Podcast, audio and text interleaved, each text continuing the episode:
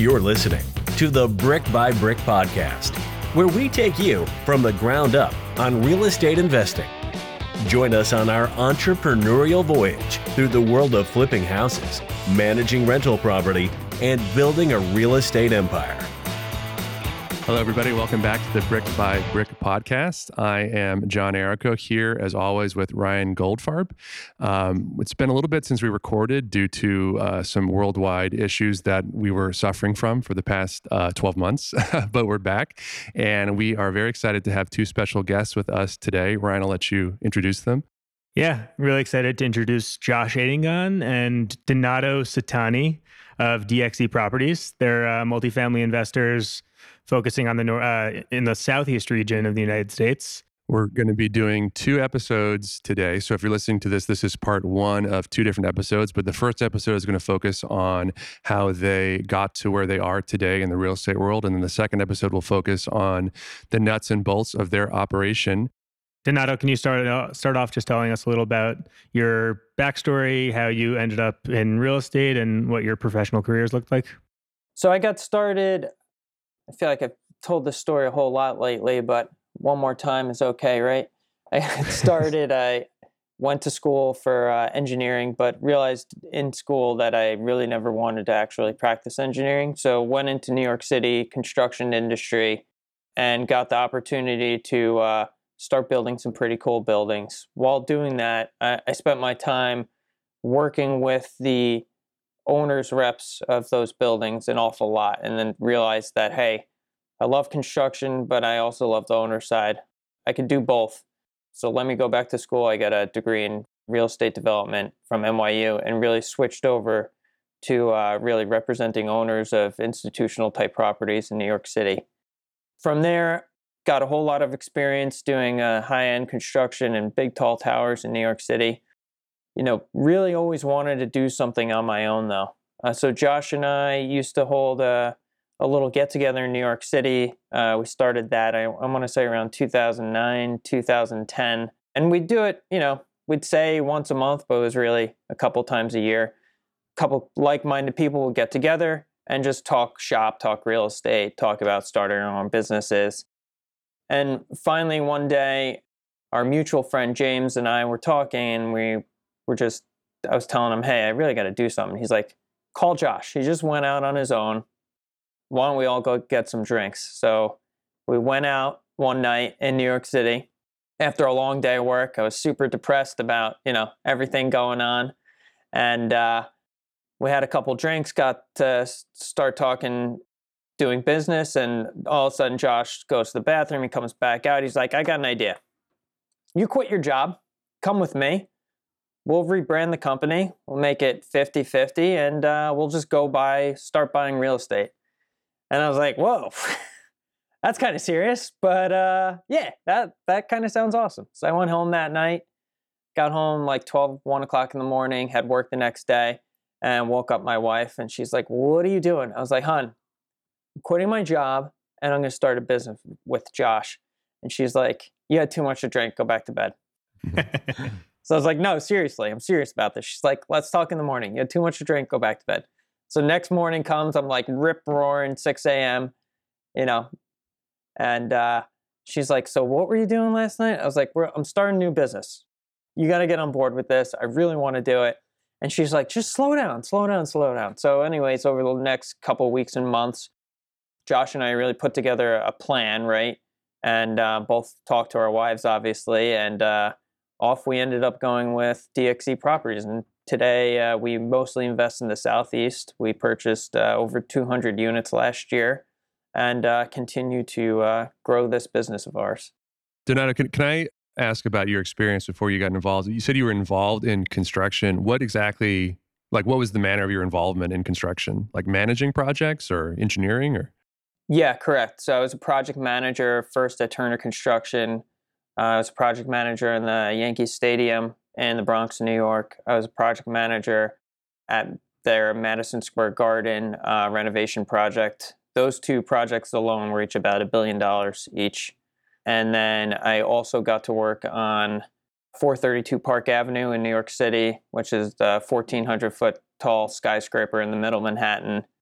I worked on Hudson Yards, which Wow. is a $20 billion project on the west side. And uh, finally, right before going out on my own with Josh, I was doing a redevelopment project with uh, Google, which was about a $2 billion redevelopment on the far west side of Manhattan, which is uh, that building just got topped out a couple months ago and glass is going up on it right now.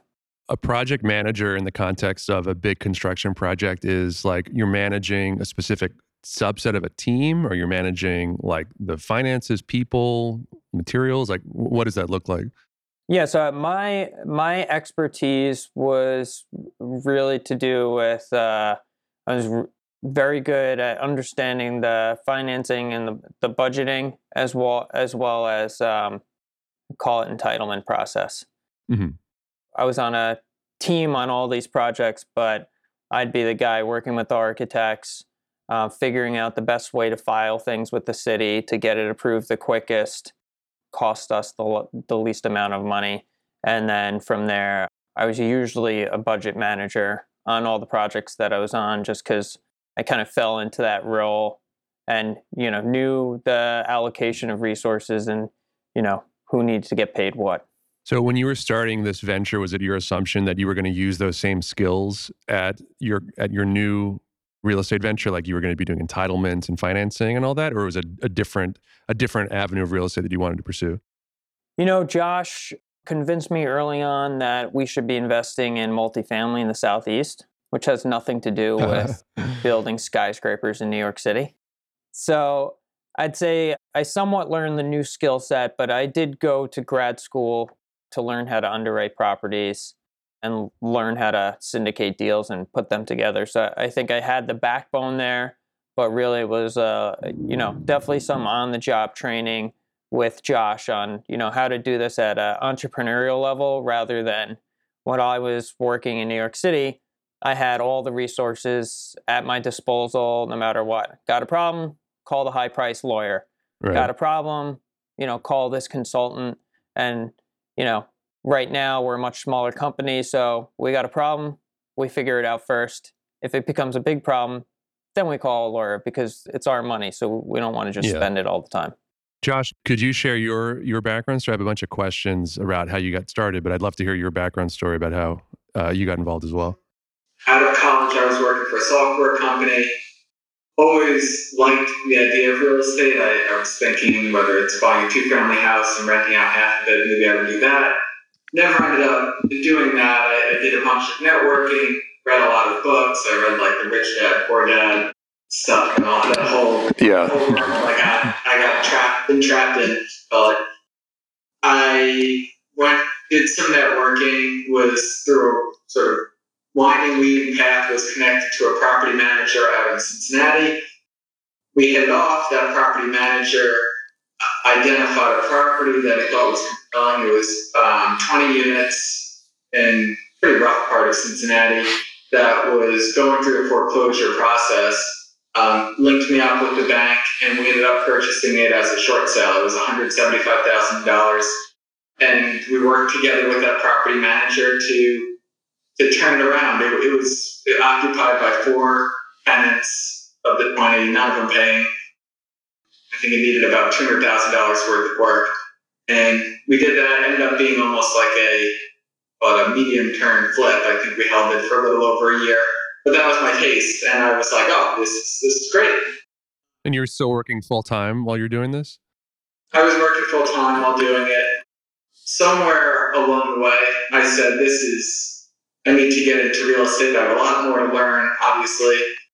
So I ended up leaving that role um, as, a, as a project manager for that software company to be an analyst for a real estate investment firm, where I was there for a while really working from that ground level analyst up to ultimately leading their acquisitions team. And they did really much of the same what we do, which was at the time multifamily value add in the southeast, set construction, where they're, you know, you typically, I'll say 15 to 35 million dollar deals.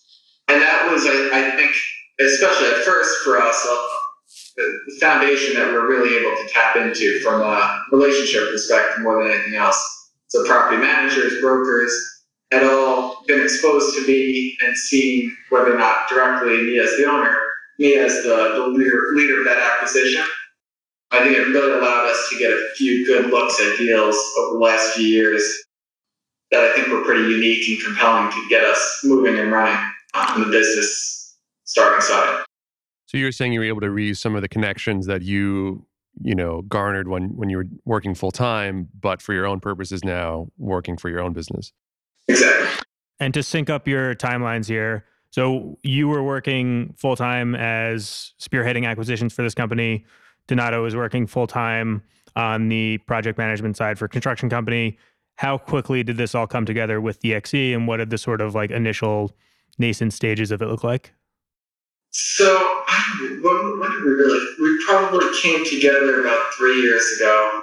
I, I left a little bit before Donato, maybe a little less than a year ahead of him.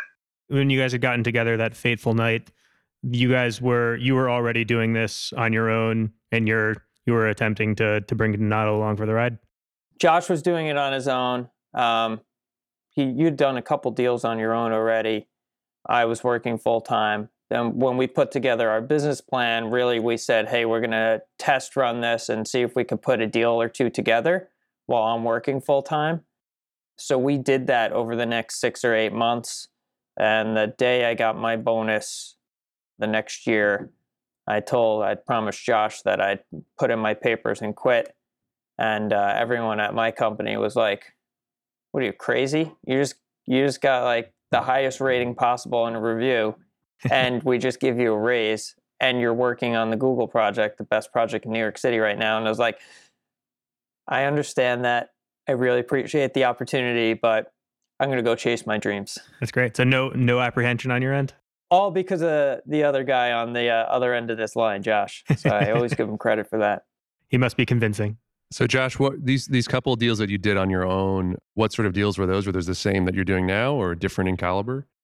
Uh, I'd say the big, the, it's really science driven. Um, the big difference. I mean, I, I had done a couple 48 unit deals, 80 unit deal, but, and you know, def all sub 10 million dollars, really more so in like the five million dollar range. So, you know, it, it was. There's only so much I think you can do as a, a single individual, and I, I really think there's a benefit, like you guys know, just I, think for efficiency, gut check, and just overall progress and growth that you can do as a single person. Um, I, you know, I thought it made a lot of sense. With us coming together more than anything else was just complementary and very different backgrounds and skill sets. Whereas we're getting two Joshes or two Donatos to try to say, solve the same puzzle. Were you from the very beginning saying, I'm just going to invest, Josh, in your case, your own money or your collective money? Or were you thinking I'm going to be raising money from, you know, friends and family investors? Or like what, what was the thesis of that? It was always going to be raising money. We always invest in every single deal that we do. However, I, I think we're both big believers, especially I think in real estate in general, there's a big benefit efficiency wise to scale uh, in the way that you operate or manage your deals, whether it's a portfolio of deals or it's one large, large deal. You know, I, I don't think anyone could really argue against that. So it was always a path for us to just have money, and it was always our initial, well, extended friends, family, coworker base that's really supported us and invested and reinvested successfully to get behind us. Is there anything that's stuck out or that you've learned about yourselves along this journey now, a few years in, that you did not expect going into it? And start with you, Donato. I'll tell you what Josh would say about me. Let's hear it. That's probably better. Every time we uh, come up on a deal, I'm always the one, oh, yeah, but this is a great deal, but where are we going to get the money from? and Josh is like, just open up that Rolodex and start calling people, will you? and uh, it, it, he usually forces me to do so. And uh, we usually find new clients. Whereas, like, Josh is has no problem getting on the phone. I'd say I'm a lot more, you know, shy and timid uh, in that part of the business. And Josh is, you know, I don't want to say aggressive because he's not aggressive, but he's just not shy about getting on the phone, telling people the opportunity, and getting out there. So I surprised myself uh, about the money that we're able to raise, and Josh just expects it. Same question to you, Josh. I guess from the lens of what you would say about yourself or what Donato would say about you. Um, that we do, just to restate the question, that we do well or not well, or that's surprising. Something something that you've learned about yourself or that's kind of surprised you about the journey that you may not have initially believed would be the case when you jumped into it a few years ago. Similar sentiment to Don- Donato's, and my example probably wouldn't be on the money side, but just on the deal side, that it's really a, a push into the unknown. That when you're going down the path towards a deal, there's a leap of faith that has to be taken, where we're going to commit to it and and jump. And I think, you know, even the last deal that we did in the wake of uh, COVID and all the variables and everything, we just pushed and kept pushing into that unknown. So I, I think that's big part of it. I mean, how would you guys answer that, question? It's a tough. Uh, it's a, I think it's similar in that I definitely have a tendency to overanalyze things. And before giving the yes to something, I generally try to think through every single conceivable scenario and make sure that there's a contingency plan in place or at least a plan of action on how to attack it. And I think John is a little more eager to say yes to something than I am. I'd say on on average. And I think by being attached at the hip, I've developed more confidence in our ability to just execute regardless of whether we know exactly what's going to come our way. Yeah, I, think I would say for myself, just that there's so much value in just diving into something and, and doing something. Uh, I think for a while I assumed that the people that do certain things in say real estate were like these big professionals that had like you know 100 years experience, well, whatever, you know. 30 years experience doing this type of thing, like whether it be construction or financing or whatever else. But you can learn so much just by getting started and doing it. And maybe you won't be the world's expert in it, but just by spending time doing it, you can glean so much knowledge that you can speak, think thoughtfully of it, speak thoughtfully of it, and execute on it. I think I didn't expect, you know, when I started this venture, we run a, a construction management business, a property management business, all these things that I had very little experience in. I didn't expect that just by diving into it, I would become kind of an expert at some of these things.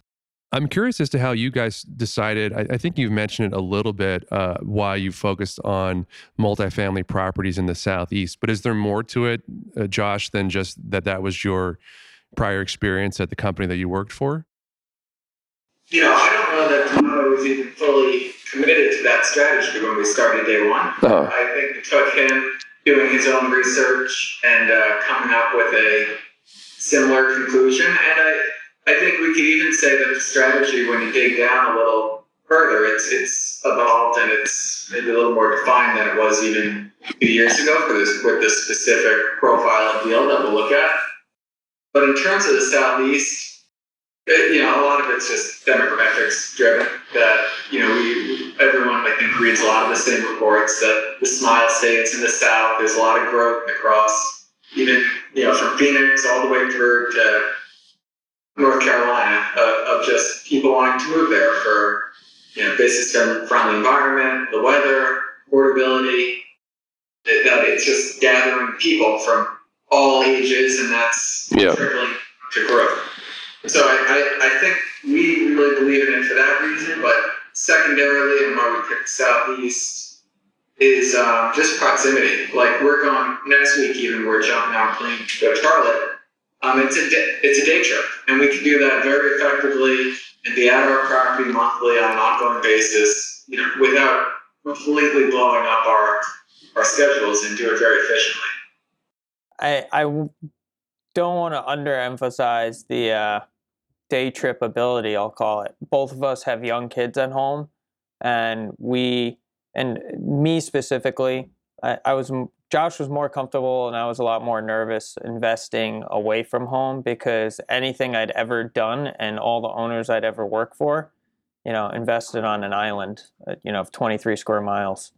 So it was very important to me to be able to hey if something went wrong with the property we could get on a plane get down there if not the same day the next day and also be home if not for dinner you know to put the kids to bed What kind of challenges have you guys faced? I assume you guys are relying on pretty heavily on a on a local team down there, given that you're there maybe once a month. What have you guys had any particular issues with either management or maintenance or the cities, anything like that? i'll start that one off i think recently for us it's been covid covid covid we're batting like 100% in our portfolio of our leasing managers who have gotten COVID. Oh wow. so uh, we see at least not getting done, and then we're calling our property manager, and then they're like, "Oh yeah, we were about to call you. So and so came down with COVID, so there's no one in the leasing office right now." So then we're we're battling all the other operators in in the local area to uh, grab staff from that property manager to make sure that our property is covered. I think that's been a huge challenge lately. I hope that we get through it quickly, and we've been doing the best that we can to make sure that our property managers are paying attention to us and giving us the staff we need while our staff members are not able to, uh, you know, be at work. How have you guys gone about staffing these properties and coordinating with different management companies? Are you inheriting management from the previous owners? Are you tapping into Josh's existing network of people used in the past or trying out new things with each property? So we are typically changing management companies. Any deal that we're buying, we're going to want to make some improvement and likely change it from how the prior owner was operating it. So at a minimum, the management company is changing. As far as the staff, we, we always are going to interview the staff minimally to just gain whatever information that we can. Whether or not we keep them on, it really depends on the situa- situation. Our most recent deal, we kept on the leasing manager, but replaced the maintenance person. But it, it's situational. I, I actually prefer the opposite to uh, retain the maintenance person um, at least for a short period of time because they typically know the the property and Right. skeletons and everything there. Right. And then often a leasing person is, is may go hand in hand with the, the property change or rebrand, etc. just ask about like the logistics. 'cause I, I know a lot of our listeners uh, and ourselves included are interested in you know starting their own real estate business, whether just them alone or with partners or whatever. Are so are you guys? You guys are you know full time doing this. Do you have other people that work full time with you? Uh, do you have assistants, virtually part time people? Like how how does that look like for your company? Right now, it's it's us that are full time. We obviously have our third party managers and, and teams behind them, which I don't want to under emphasize. Full accounting teams and marketing teams that we're able to leverage. We do have some, I'll say, like part time accounting slash bookkeeping help, but really day to day from both a- asset management and acquisitions perspective, it's Donato and I that are on it full time. And what do your days typically look like? Are you dealing with issues at your existing properties? Are you underwriting deals? Are you working with lenders, fundraising, combination of things, I assume? Right now we're at the end of um, well we're at the end of the following month of a quarter which is when we do all of our investment updates um, across each of our deals. So we are i'll say today tomorrow and wednesday we're doing just live webinars and, and reports and really just being available. But on the typical given week i'd say it's maybe 50% asset management 50% acquisitions some way split between both of us. Generally, the rundown is Monday morning. We um, set aside some time where we go through each and every deal, and we go through problem areas and things that need to get done, just to create a framework of the asset management work that we need to do for the week, and that kind of sets the schedule of where we need to be, and you know what we need to focus on. Some weeks we'll have more time to look at new deals, and other weeks we. You know, our list by the end of Monday morning is so long that we're, you know, just trying to get through those items. Do you guys have specific roles in the business? Like, uh, Donato, you always do this, or don't ever do that, or is it more fluid? We try to have specific roles. I would say, but both of us do a little bit of everything. Like Josh is definitely the lead on acquisitions. I'm definitely the lead on call it renovations and construction management. But in general, asset management, sometimes Josh writes up the agenda for our uh, invest our uh, management calls. Sometimes I write up the agenda. Sometimes Josh is talking the whole time. Sometimes I'm talking the whole time. So we're very much interchangeable in uh, that aspect of the business. I was curious to ask this question, and obviously you don't have to answer, you know, with uh, specific numbers or whatever. But something that I get a lot asked is, you know, I want to go into real estate, but I'm not really sure how I will make money in real estate except by, you know, taking a percentage of rents or something like that. from the properties. And sometimes it's not particularly you know lucrative particularly when properties are being stabilized. How do you guys compensate yourselves from this business? Is it do you take money from managing other people's money? Is it from deals specifically other sources of revenue? No i think that's a great question and we're happy to talk numbers or percents. Um, i think this business in the syndication world is similar to private equity in a lot of ways um, but we're, we're paid at least on a deal basis in three different ways so one we'll get paid an asset management fee which for us ranges between one and a half and two percent of collected income every month. So you know that's not a uh, get rich fee. It's probably what is it, a couple thousand dollars a deal, probably. Um, and it's really meant to keep the lights on and really just cover our overhead for day to day work as we manage these deals. Um, we do take an acquisition fee, and that's also one and a half to two percent of the purchase price. And that's obviously for just the working, putting together the deal for to cover for dead deal costs. That's not really our. Um, it's not something we get rich off of either, frankly. Usually, half or more of that we invest back into the deal. So mm-hmm. we get taxed on taking the full amount, but never ever does nearly the full amount come into our bank accounts. And then lastly is just the carried interest. So carried interest we have structured it in a number of different ways over the past few years, but I think we've fallen into really the same box now, where we're always offering, and carried interest is basically the sponsor's share of both cash flow and profits itself. So now we're doing a preferred return on every deal we do. So investors receive a, a 7 or 8% preferred return, and then anything after that is split 80 20 or 70 30, depending on investment class.